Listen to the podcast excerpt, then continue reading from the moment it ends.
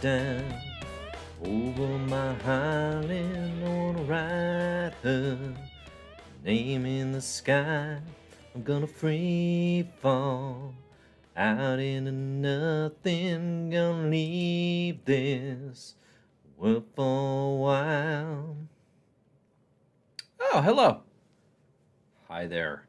Welcome Comic Book Herald Live. Hey, everybody, I'm Dave Buesing, founder and editor in chief of comicbookherald.com. You're listening to CBH on YouTube or podcasts, wherever you may get those. Today, we're going to do a little post game show for the X Men Hellfire Gala that came out towards the end of July, a momentous, eventful issue. I've been gone for a few weeks, so we're going to do a big old catch up on the last few weeks of X Men comics primarily. I suspect that will give us plenty to talk about. Talk a little bit about X Men Hellfire Gala number one, Invincible Iron Man, X Men 25, Astonishing Iceman 1, Immortal X Men 14, and Children of the Vault number one, which came out today, August 9th. Thanks to everybody who's joining here live. Appreciate you all hopping on. Thanks to those of you who uh, uh, sent tremendous concern as to my well being after the events of the Hellfire Gala. I got a lot of messages from people asking if I was okay. Uh, which was really sweet, which was very nice of y'all to ask. I am incredibly good. I am totally fine. Was enjoying a vacation. Uh, I I that said, I'm I'm also like I'm happy the the issue was good. We're gonna talk about it here, but I'm I'm really happy that it took the Hellfire Gala specifically took big swings. It offered some surprises, right, in terms of how far it was willing to go, and I think it actually sets the stage for like a genuine status quo shakeup, which is what this thing needed, which is what this puppy needed. Um, and, and we can talk about kind of what that means. So again, spoilers will follow for a comic that's been out for a couple weeks now, the Hellfire Gala 2023. Um, but then also, you know, I'm going to talk a little bit about today's Immortal X-Men number 14 and Children of the Vault. So if you haven't read those issues, definitely, uh, definitely check those out and then probably come on back for the conversation. If you are here with us live, please get in any uh, thoughts, comments, questions that you may have. I will try to address those as I can. Okay. Um, but we're going to dive right in. I think, you know what? I've got like very limited Ultimate Invasion thoughts. So if people are clamoring for that, we can talk about that. The second issue came out. We haven't talked about it yet. But otherwise, I think we just go straight into X Men Hellfire Gala. I suspect that is what most people here want to talk about. Okay. Let's talk about what happened in the Hellfire Gala. what happened? What happened was this. We opened with Kamala Khan brought back as a mutant. Okay, we knew this was coming. We knew this was coming. No surprise there. Um, this moment, she, her death was was projected in Amazing Spider-Man. Uh, everybody knew. Okay, they're going to bring her back as a mutant. So no surprise there. I think um, kind of going through the paces of bringing her back. I think there are some interesting things that can be done with Kamala Khan, aka Ms. Marvel, as a mutant. Uh, the question, for example, is okay, her powers are inhuman though. Does she have an additional mutant power? Is like a minor mystery that is out there. Um, I, I think the main thing I want to say about this is we knew this was coming. It doesn't make the death of any less atrocious. I talked about this at the time. Like, listen, getting it over with fast, ripping off like Kamal's been dead. It, like, like it takes me more time to brutee Okay, like it takes me longer to get a, a, a, nice cup of green with a little lemon ready than than we had actual death of Kamala experience here. Um, it was horrible. It was awful. It was all the, the ends do not justify the means. Uh, but here we are. I'm going to continue holding that against Marvel for probably as long as I can remember to, because that was one of the just like bigger gaffes I've seen the publisher make in ages. Okay. That said, let's talk about what actually happened here. So once Kamala's resurrected, the Hellfire Gala seems like it's going great. Uh, here, we knew what. Here's what we knew was going to happen. Here's what we've been talking about and saying. Okay, I don't know what the surprises are going to be. We kind of know a lot of what's going to happen. We knew Orchis, the hum, predominantly human organization that is fiercely anti-mutant, and and you know talks about wanting to protect all of mankind, but really is just like anti-mutant and will do anything to get there, including killing lots of humans. Right? Um, they want mutants eradicated. They want mutant genocide uh, in order to protect a, a planet Earth for themselves. We knew Orchis was coming for mutants. We have seen this built brick by painstaking brick over the course of, I mean, really this entire era uh, since, you know, House of X and Powers of 10, but certainly throughout the Destiny of X, right? Certainly throughout the Destiny of X. So here's the Orchis plan in full as we see it developed. Let's let's see at which point do we get something that we kind of maybe couldn't have seen coming. Okay? Civil War in Arakko. That's happening. Orchis has helped, you know, sort of push that ahead through Genesis. That's happening in the pages of the great Al Ewing written X Men Red.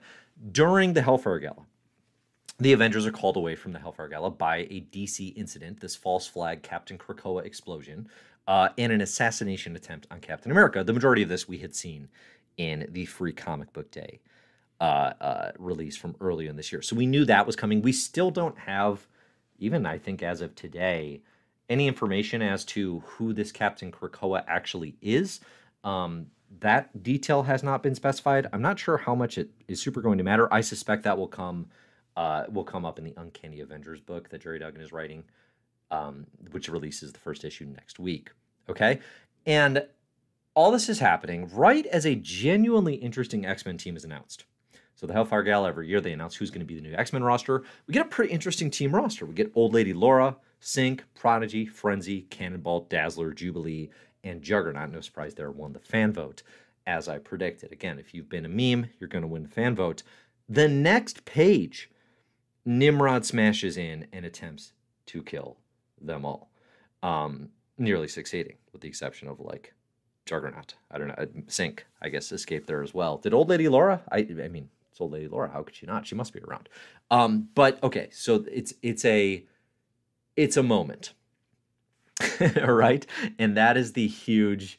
Uh, I guess I've seen some folks kind of compare it to Game of Thrones Red Wedding turn, where it's like, oh, okay, no, everything from here is going to be mutant kind just getting wrecked over and over and over. Um, but again, I would I would push back a little on the Red Wedding comps, not in terms of like the vibe and the devastation so much as the surprise of it all, uh, listen, we knew Orchis was coming. It was just a matter of when, right? Uh, so what happens from here? What is Orchis's plan beyond this point? Well, Magik apparently has been poisoned with nanotechnology, inhibiting her X genes. X genes getting inhibited out here, left and right. okay, uh, so she can't teleport out humans and the Five. Nimrod then kills the Omega level Iceman as Stark Sentinels descend on no idea how to pronounce this correctly, so we're going to go with Mykonys Island. Good old Mykonys. Dr. Stasis reveals he's been adding a backdoor kill switch to Krakoan medicines. Now, I think this one is new. Uh, no, no shock that the medicines would have been tampered with, but I think this was a new revelation, right? That they could just straight up kill anyone on Krakoan medicine. Significant hack. Okay, speaking of significant hacks, Orchis hacked the Krakoan gates. They've done a lot here, right? Basically, if there was a development in House and Powers that allowed for the establishment of Krakoa as a mutant nation state, Orchis reveals in this issue how they have attempted to dismantle, uh, disrupt, or otherwise devastate that development. Okay? They've taken out everything that made Krakoa Krakoa. Omega Sentinel does show up during this Orchis uh, assault on the Hellfire Gala, but as far as I know, all Omega Sentinel, aka Karima Shapandar, aka the most interesting character remaining in this entire saga, uh, all she did was dance with Sinister Stasis and punch the Kingpin, right? Like a fun night out right? I think if you can go home and, and tell your friends, like, hey, I danced with a sinister tonight and I punched the kingpin, fun night out. But again, given the status as the time traveling, secretly most interesting character in this entire saga, still hasn't actually done anything. okay? Still hasn't actually done uh, anything that speaks to the power. that speaks to the potential of that character. But that's besides the point. Plenty of other things are happening here. Jean Grey, showing off her Omega level abilities, is stopping everything. She's going to change everyone's minds to just accept mutants, which feels like a, a, a trigger you could have pulled maybe a little earlier. When?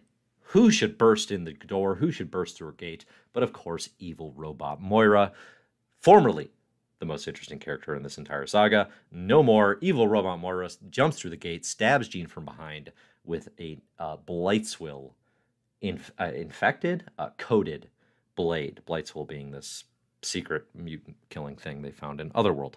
Um, or maybe it was the Bishop series. Doesn't matter. It works. Jean's dying. Moira then threatens to activate the Krakoan medicine kill switch on humanity if Charlie Ballgame doesn't stop and exile all of mutant kind. And this is, I would say, where things actually take a turn. This so everything to this point, I would say, was yeah, okay. This is what we this is what we knew was coming. Right? We knew Orchis was gonna come. We knew they were coming out guns blazing.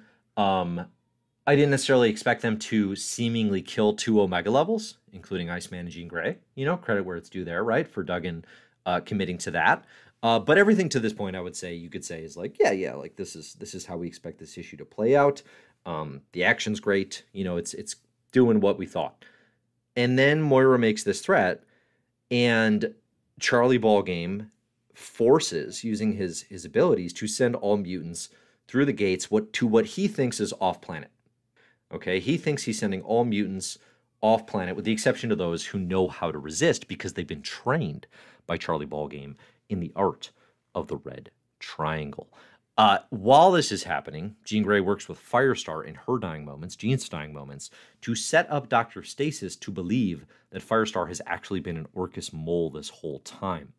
Uh, so, so Firestar is going to continue to play a pretty significant role here um, as the mutant who will uh, appear to have betrayed mutant kind in working with Orchis, uh, but in actuality is working now as a mole at Jean's behest as part of the X Men. Okay, there's a very funny moment here too where Firestar asks, like, okay, if they want info, who should I give up? And Jean immediately replies, Beast, which is great because Firestar doesn't even have to lie. She can just tell them anything Beast has done, and uh, and it will be true and horrible, right?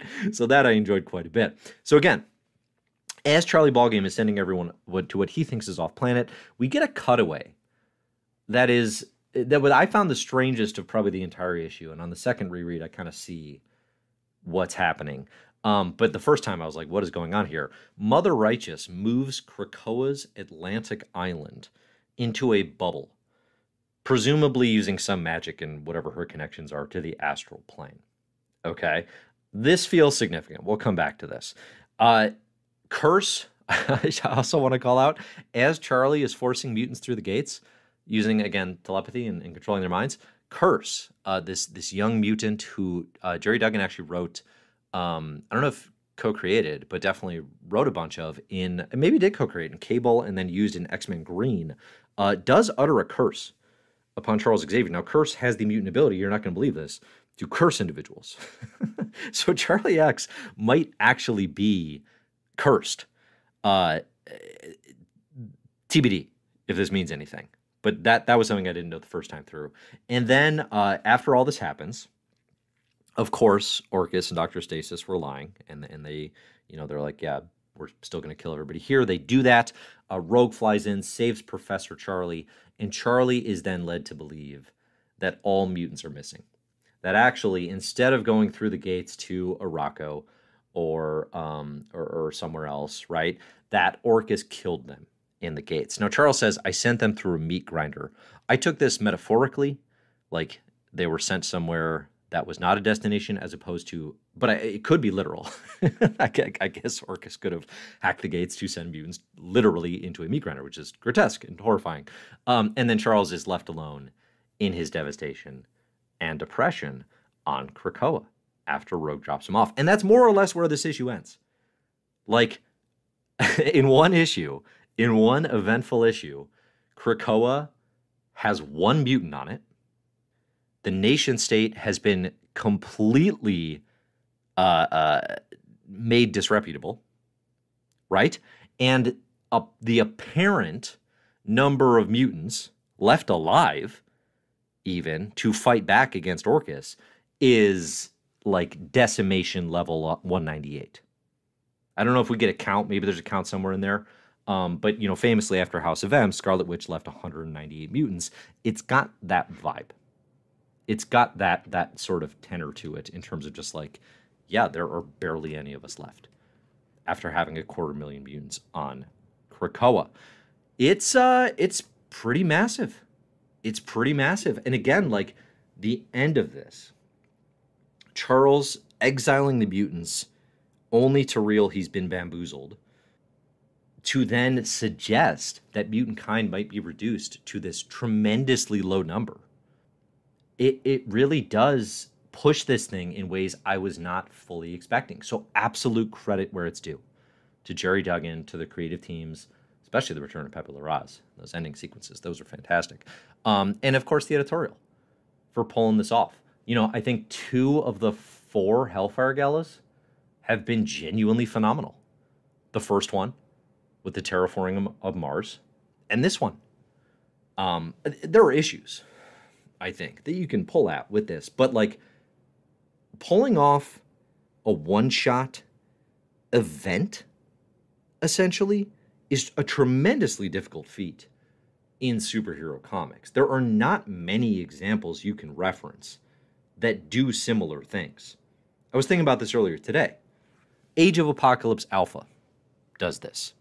That is a perfect one shot encapsulation, although really it's just the beginning of the Age of Apocalypse, right? It's superhero comics. These are all in a sequence of something.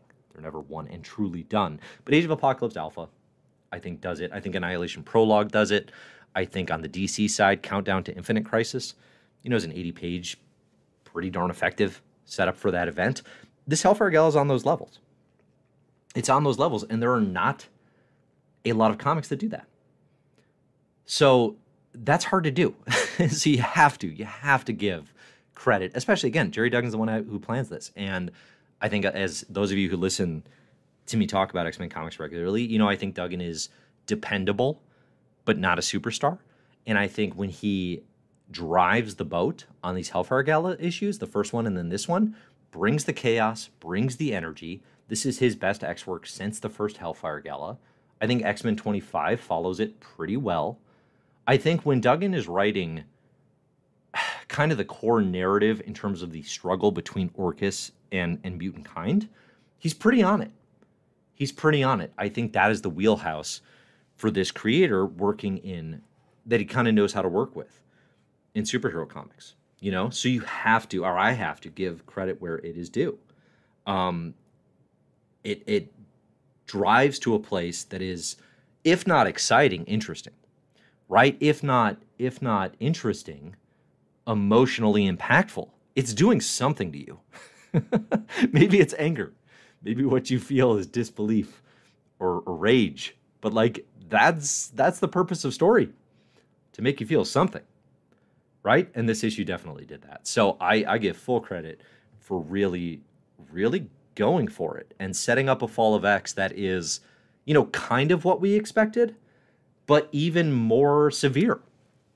You know, because by the end of this issue, before we got any of the rest of stuff, it's like, okay, so this is uh, decimation, um, but worse somehow, right? Like, because after after decimation or after House of M, Scarlet Witch reduces the mutant population to 198. Things were dire. Okay, things were super dire. But you actually, the decimated mutants, they weren't killed. They'd lost their abilities. Now, some of them died in losing their abilities. Some of them had like really devastating impact because of that. Not to mention the sort of psychological trauma that that might might uh, unleash on some of them. Um, but a lot of them were still alive and could kind of wrestle with that change. You know, uh, this is this gives the implication that like no, they're gone.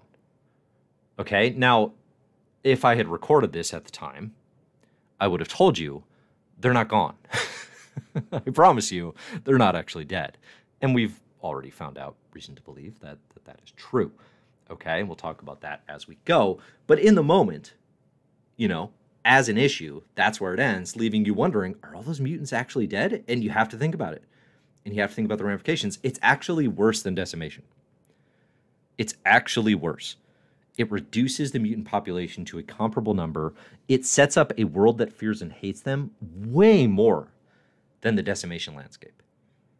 In the decimation landscape, I mean, things are bad. Okay? And like around the Civil War time, you've got like sentinels guarding the X Mansion, but they're also like having a conversation with those government agencies. They are not actively attacking them. You got like James Rhodes piloting a sentinel and like an, an ostensible ally of sorts, right? It's it was not as bad actually as this appears to be, which is a bit controversial to say, okay, here's the Krakoa era, here's the promise of House and Powers and mutant ascendancy and a nation of mutants that can finally kind of have their own place and role in the Marvel universe without being hunted, and then kicking like like upending that so severely that now they are literally the most hunted they've ever been. And I'm not being hyperbolic when I say that. You know, even during their lowest moments, if you think about the rise of the Sentinels, if you think about um, Claremont era, feared and hated mutants, they were never just straight up hunted the world over, right? There were always factions that had it out for them. And like I guess in a way that's true now, but we really have not seen much indi- much if any indication because all of the information about what happened is coming from Orchis. So the only people who can counter that information are mutants themselves who were there but are in hiding. And like that's it. you know, um, even you know, it's. I'm, I'm curious how this is going to play out. So, like in Uncanny Avengers, the book that's going to come out next week, written by Gerry Duggan, it's going to have, you know, Captain America allying with a bunch of mutants. And I'm curious how that will manifest in a world that has newspapers screaming mutant massacre, not to mean the death of mutants, but to mean mutants massacre humans. Right? And Captain America not really having any firsthand knowledge or no Avengers having any no presence at the event. You know, it's all just kind of trust in former allies, which we know to be true, right? We've seen what happened. Um, but I'm curious. I'm curious how that's actually going to play out. Things look bad.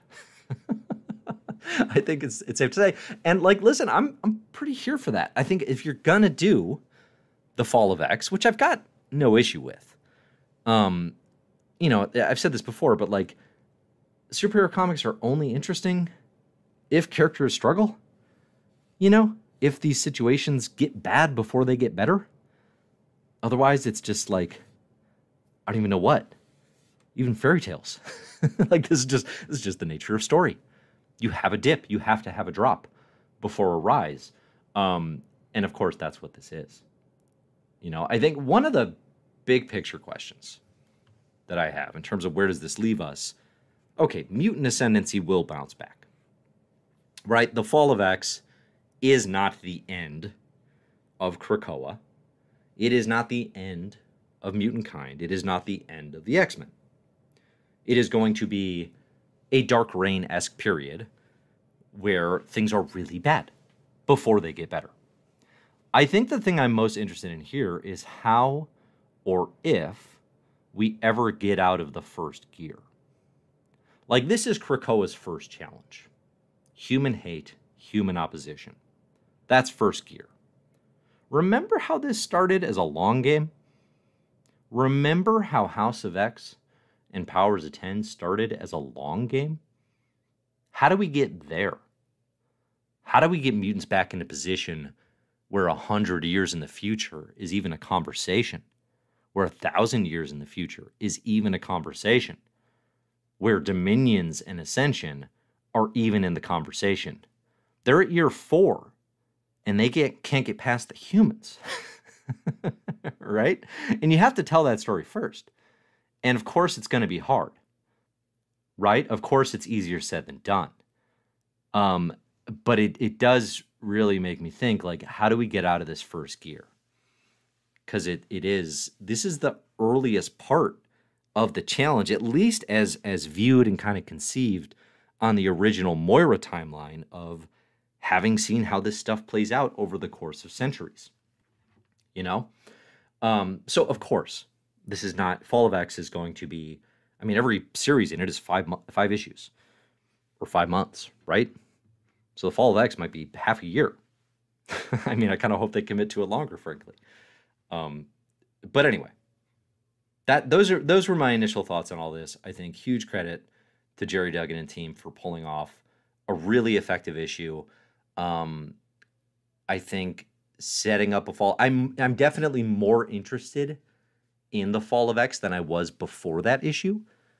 I'm not wholly hooked by any means, but I'm definitely more interested, and I think that is that is the best thing this this book could have done.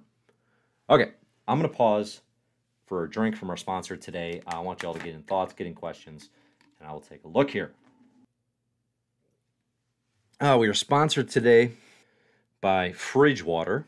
This is Fridge Water coming out of a fridge faucet that is telling me it needs a new filter, but we'll see if that happens.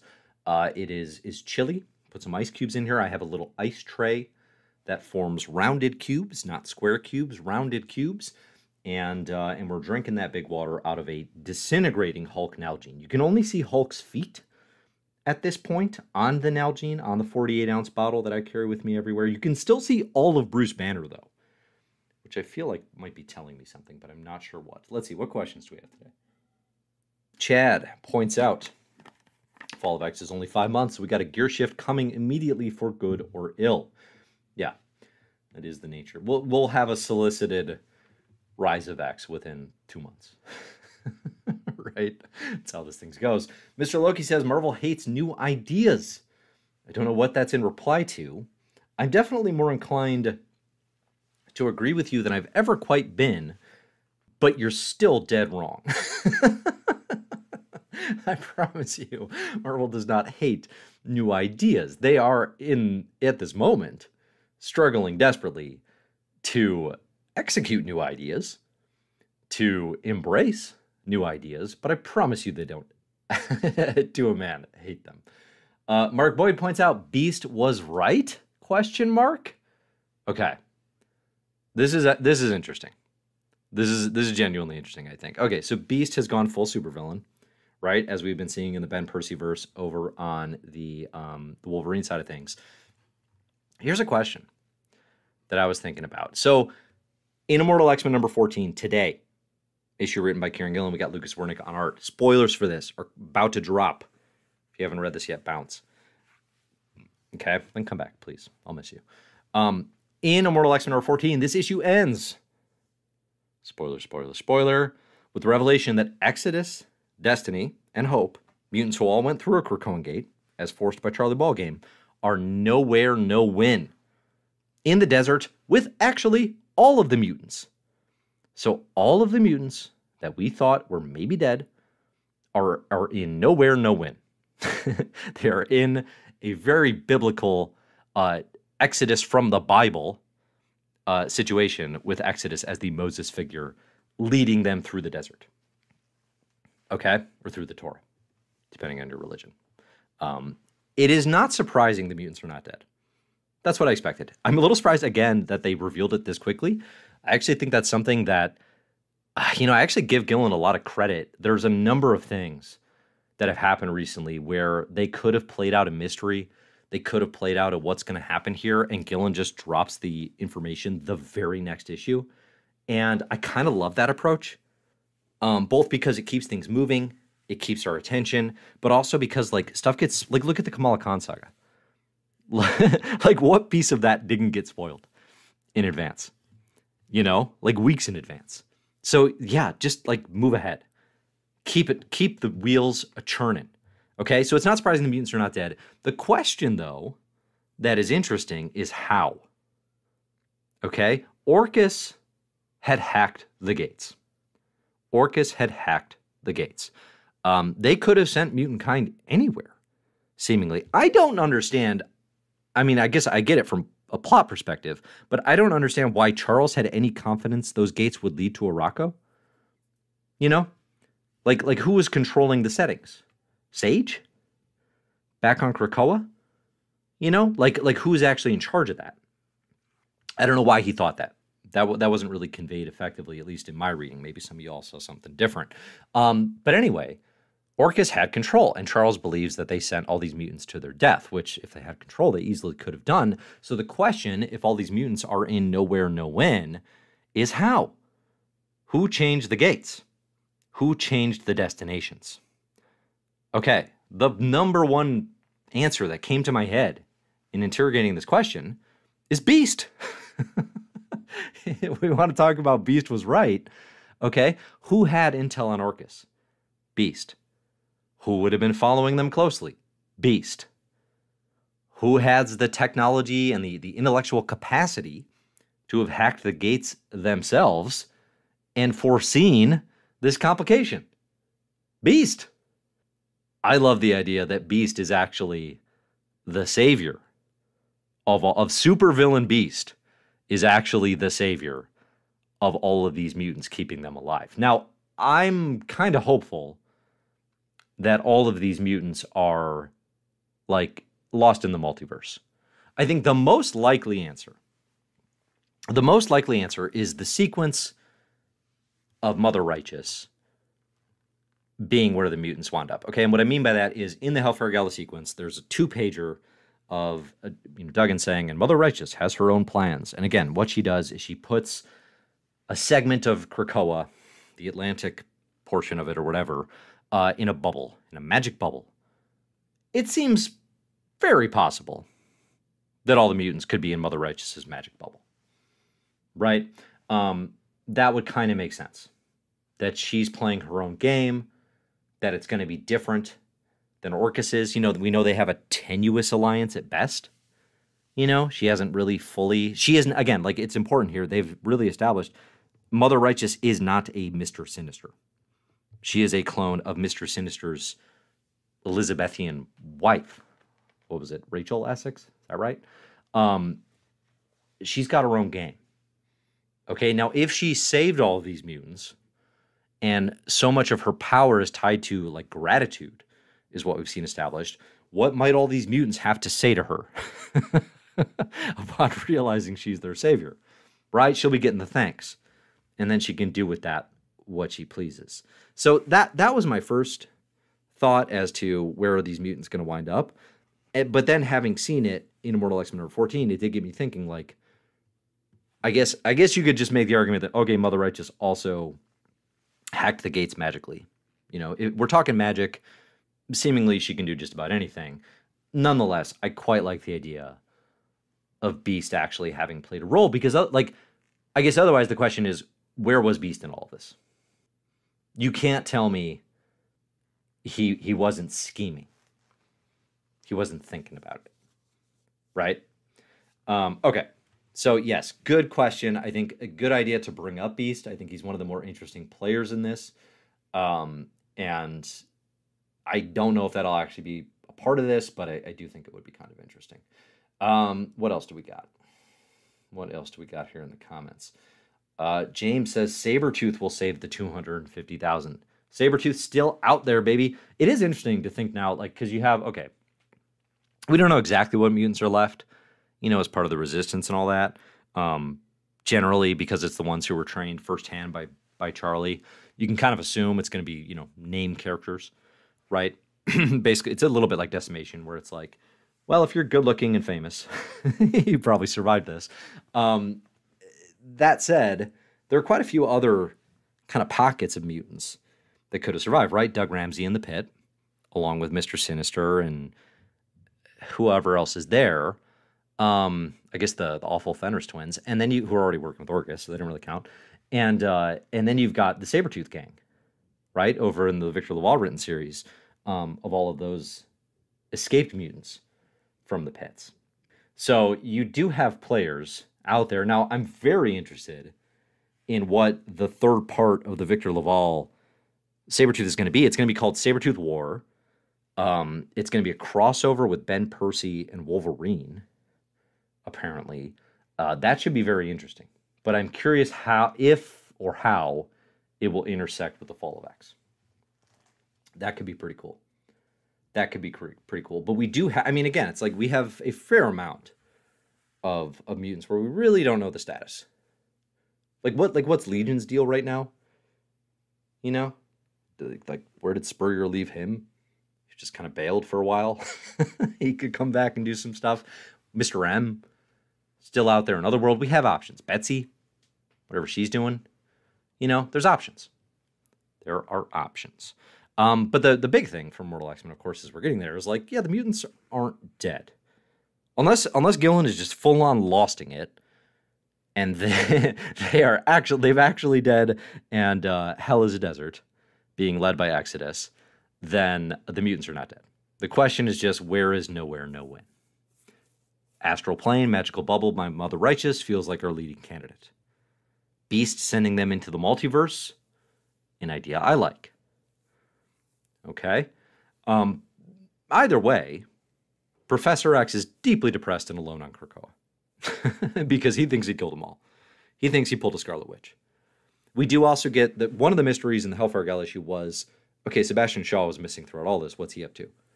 And we get the answer there in Immortal X Men number 14 right away. Uh, Shaw was just counting, you know, counting his money, thinking he was going to inherit all of Krakoa's wealth. Uh, in actuality, he got ripped off by Mother Righteous, thought he'd get all that wealth, and now he's trying to find ways to exploit it. Okay? Uh, and generally unsuccessfully at this point. At this point. In X Men 25, we get the establishing of you know the underground X Men resistance. We get Synch. We got uh, Kate Pryde now going full Shadowcat, leaning on her ninja roots, as established in the late '80s via Kitty Pryde and Wolverine, where she uh, trained to become a ninja assassin. I feel like if that's a skill set you have, you do want to use that every now and again, like every few years. Like you're like, I went through the training. I put a lot of money into that degree. I want to get some miles out of it. So Kate's getting miles out of her ninja training here. Um, and and you know you got Orchis convincing large portions of the mutant of the population of this mutant massacre. Right, the mutants were responsible for all the death at the Hellfire Gala. Uh, these elements are a bit harder to swallow in terms of the Orchis disinformation being convincing. I guess in part because of the dramatic irony that we know the truth, but like Sinister Stasis delivers this information as the messenger in a world that knows about the sins of Sinister? Like, how is that your best messenger? Why, how on earth is the humanity supposed to believe this individual who looks exactly like the other guy who they've been told led uh, to their deaths in a possible future timeline? I didn't get that at all. Why, why would he be the one communicating that information? You could have anyone else do that. Uh, I do appreciate Gerry Duggan's efforts here in X Men 25 to draw modern societal and political parallels in Orchis's attempted genocide. You know, you got conversion therapy centers, deportation to war zones, literal concentration camps masquerading as standard policy. We talking X Men or are we talking the world outside your window? Right? Very clear. Not even metaphors. it's just just reflection of things that are happening. Um, and I think using X Men to do that in during this era, it it, it works. It does. Um, I I definitely had the sense of X Men Twenty Five is doing its best. I definitely did have that sense of kind of like a little comeback to Earth moment, right? Um, from the Hellfire Gala, where it's like, okay, now we're gonna play this out for a minute. You know, um, I see where this is going. I would say I thought Astonishing Iceman had a very similar flavor.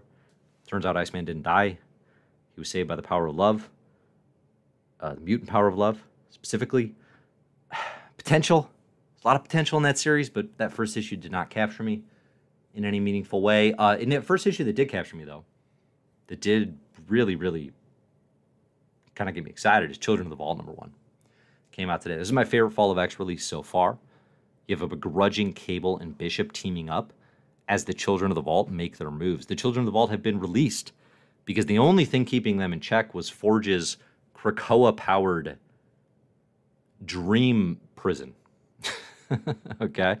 Uh, and now they're free. So now you get the Children of the Vault making moves and trying, basically doing what, what the X Men did. You know? Saying, We will give you all these great things. All you have to do is follow us. Uh, much like Victor LaValle was able to do with Sabretooth, Deniz Camp, the writer of Children of the Vault, is already weaving in his efforts to examine like some true global ramifications of these superheroic fantasies. Uh, Camp does this gloriously well in, um, oh, geez, now, now all I can think is Children of Men. What's the series called? 20th Century Men. Uh, you know, where, where the highly, highly recommended six issue series came out from Image last year. But, you know, just incorporating things like the lithium fields of Chile. you know, it's something LaValle did really well. History, data, information being used to set the tone and the message and the themes of the superheroic work. Camp's doing that already in a first issue of Children of Vault. And then on top of that, just good old fashioned fun comic stuff. Bishop and Cable hate each other.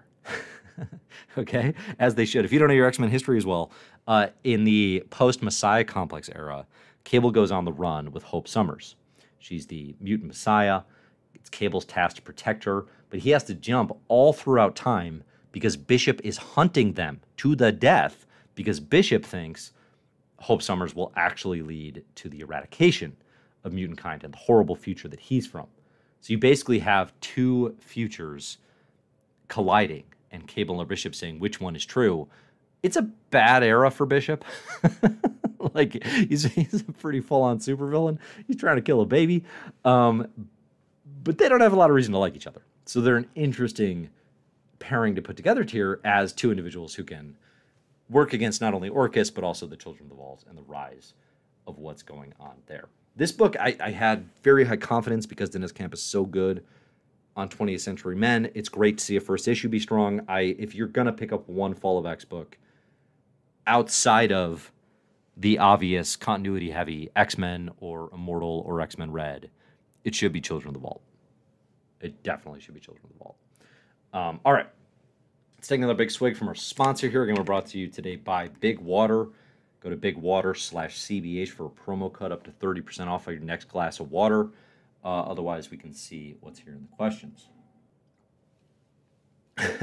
Pepto points out here, not sure if you mentioned, but the Hawks pox bit was very cute. It was. There's a literal pox, uh, a virus, as identified in the distant future by a, a doctor with the last name of Hawksman, and it's called the Hawks pox, which of course reflects Hoxpox. House of X Powers 10, as many individuals have referred to it.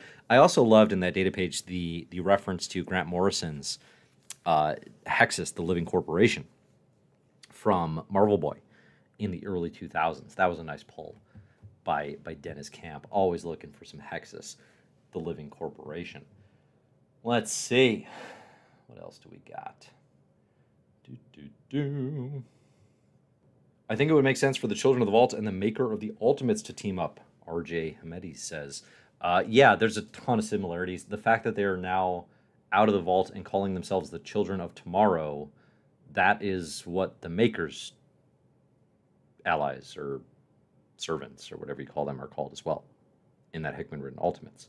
Um, so I feel like we're past similarities and into overlapping they're the same situation. Like i think i think at this point and like they lived in the city the city was a maker thing. I think at this point like the children of the vault just are the maker's children of tomorrow but the earth 616 version. Like i'm not sure there's there's much uh, daylight between those concepts at this point. Let's see uh, James points out Bishop literally destroyed the world in that post decimation era. like I said, not a, it wasn't a great era for Bishop. he had a rough few years, real rough few years. We, we just kind of don't talk about that stuff. Um, let's see. JD asks, were you expecting Colossus's storyline to be resolved in the Hellfire Gala like I was? Where do you think that three-year plot element will be resolved? Uh, surely it will be resolved by Benjamin Percy I, in the pages of X Force.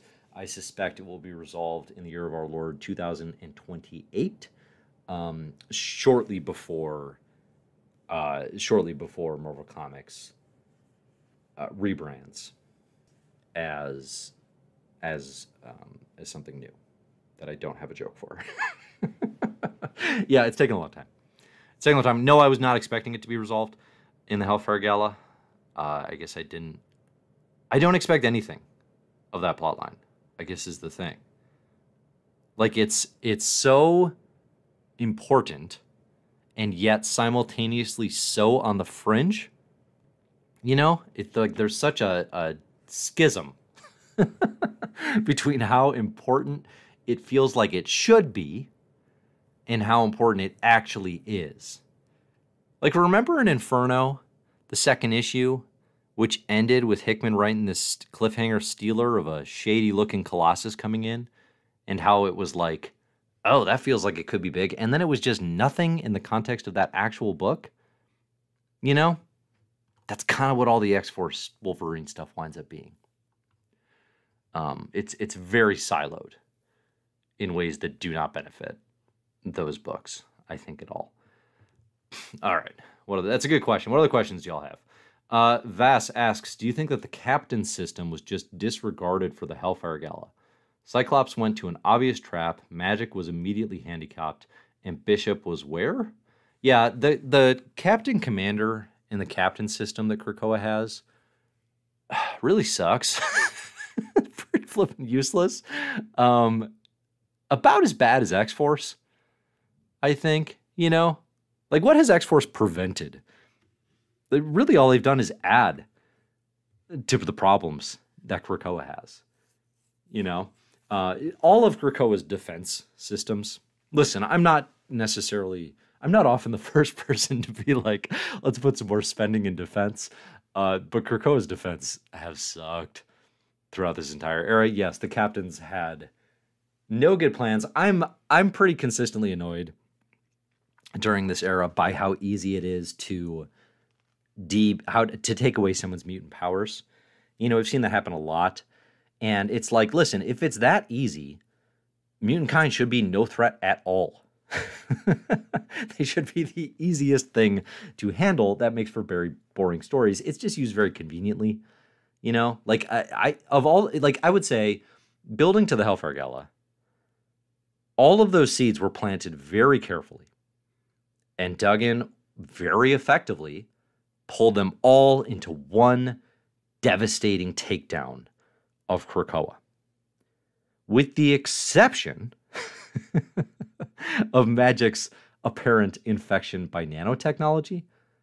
That was not a well thought out or steadily built thing. You know, um, listen, if there's one little moment in X Men where it happens, like, sure, fine. Okay.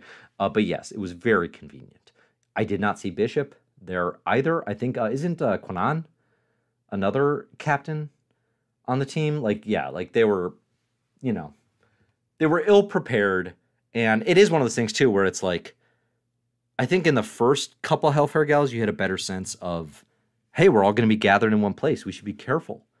What precautions should we take? How are we making this secure? X Force is involved. That was a thing that was definitely eschewed here, was left off the board because we had to get to the fall of X. You know? Okay, what other questions we got? Bill says the storm virus also got mentioned in Children of the Vault. When will it hatch? Now, this would be dating back to Giant Size X Men as written by Jonathan Hickman. Storm was infected by the Children of the Vault. She was on death's door until uh, X and Doug Ramsey and some others got her into the world where they I don't know if they fully excised or removed the virus, but they stopped it. So if Camp can work that stuff back in, that would be pretty exciting. I, I was actually thinking today when that got referenced, like, man, those giant size mysteries are so, so like not on anyone's radar, you know, because you still have the weird, uh, sinister X baby stuff. You still have whatever weird little alien thing was talking to Doug at the end of that storm issue. You still have, excuse me, you still have the uh, the key that Namor Magneto found in that issue, like that stuff is just totally lost plot threads or mysteries, whatever you want to call them. Um, do do do. What other questions we got? Let's see.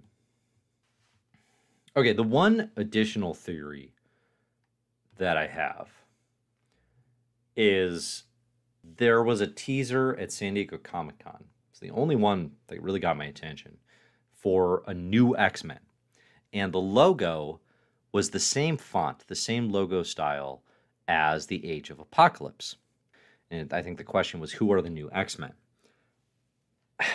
This got me thinking Apocalypse is due for a comeback. He's at odds with his wild wife again. Wives be wifing. And uh, and he is kind of the remaining founder of Krakoa who's in any kind of position to take a stand and do something with Magneto and Charlie Ballgame off the board. It would be really cool to have an apocalypse led new X Men unit. Okay, I think that'd be super cool. Now, if you want to really throw a wrinkle into it, then I love referencing the time Professor X went to Age of Apocalypse in the pages of Marvel Unlimited Infinity Comics, where he said, "Hey, we should really uh, expand Krakoa to the multiverse. Can we get some multiversal apocalypse-led X-Men from the literal Age of Apocalypse? That'd be pretty cool." That would be pretty cool. I'm hoping uh, that new X Men book is an Al Ewing joint. We shall see. We shall see. All right. What final thoughts or questions do we have? Let's see. The Resurrection asks, why no upload in four months? I'm right here talking. I'm right here. you talking about like like actual non-streamed upload videos presumably? Um because i do this. And, and and that's good with me. And that's good with me. Uh what other questions do we got? Kingpin in mutant land is an interesting twist. I do agree love him being trapped in his hellfire alligator for as long as possible uh what else Let's see. Okay. Okay. I'm not seeing anything else immediately. All right, great. Thanks everybody for listening today. Really appreciate it. Um, one final thing I actually want to mention here is so this week over on whoop, that's not what you want to see. Okay. On sktchd.com Great website run by David Harper, who hosts the Off Panel podcast. If you like comic book interviews, uh, David does an amazing job. He wrote his long form feature on what is going on at Marvel right now. Why are they kind of stuck in this rut? Might they be in need of a fresh start? And listen, let me tell you. Let me tell you about the guest stars in this article. Look at that. Comic Book Herald's Dave Buesing.